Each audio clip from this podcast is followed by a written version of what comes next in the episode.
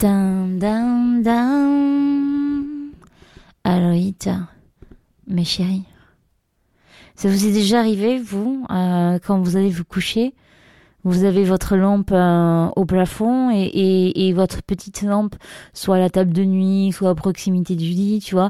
Et là, ça y est, tu t'en mitoufles, t'es bien, bien, bien dans ton lit, pof, pof, pof, tu éteins ta lampe de chevet et pourquoi il fait pas noir? Dans ma chambre Mais parce que t'as oublié d'éteindre l'ampoule du plafond et il faut te lever pour aller l'éteindre cette ampoule du plafond.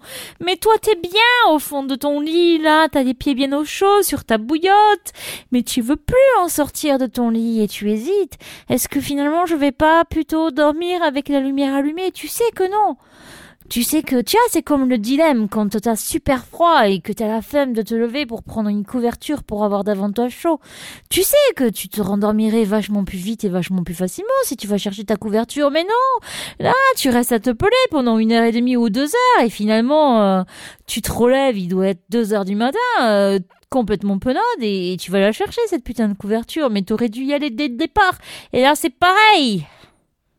Faut-il que j'aille éteindre cette ampoule au plafond? Et oui, j'y vais. Bonne nuit mes chéris, bonjour mes chéris, bonne journée mes chéris.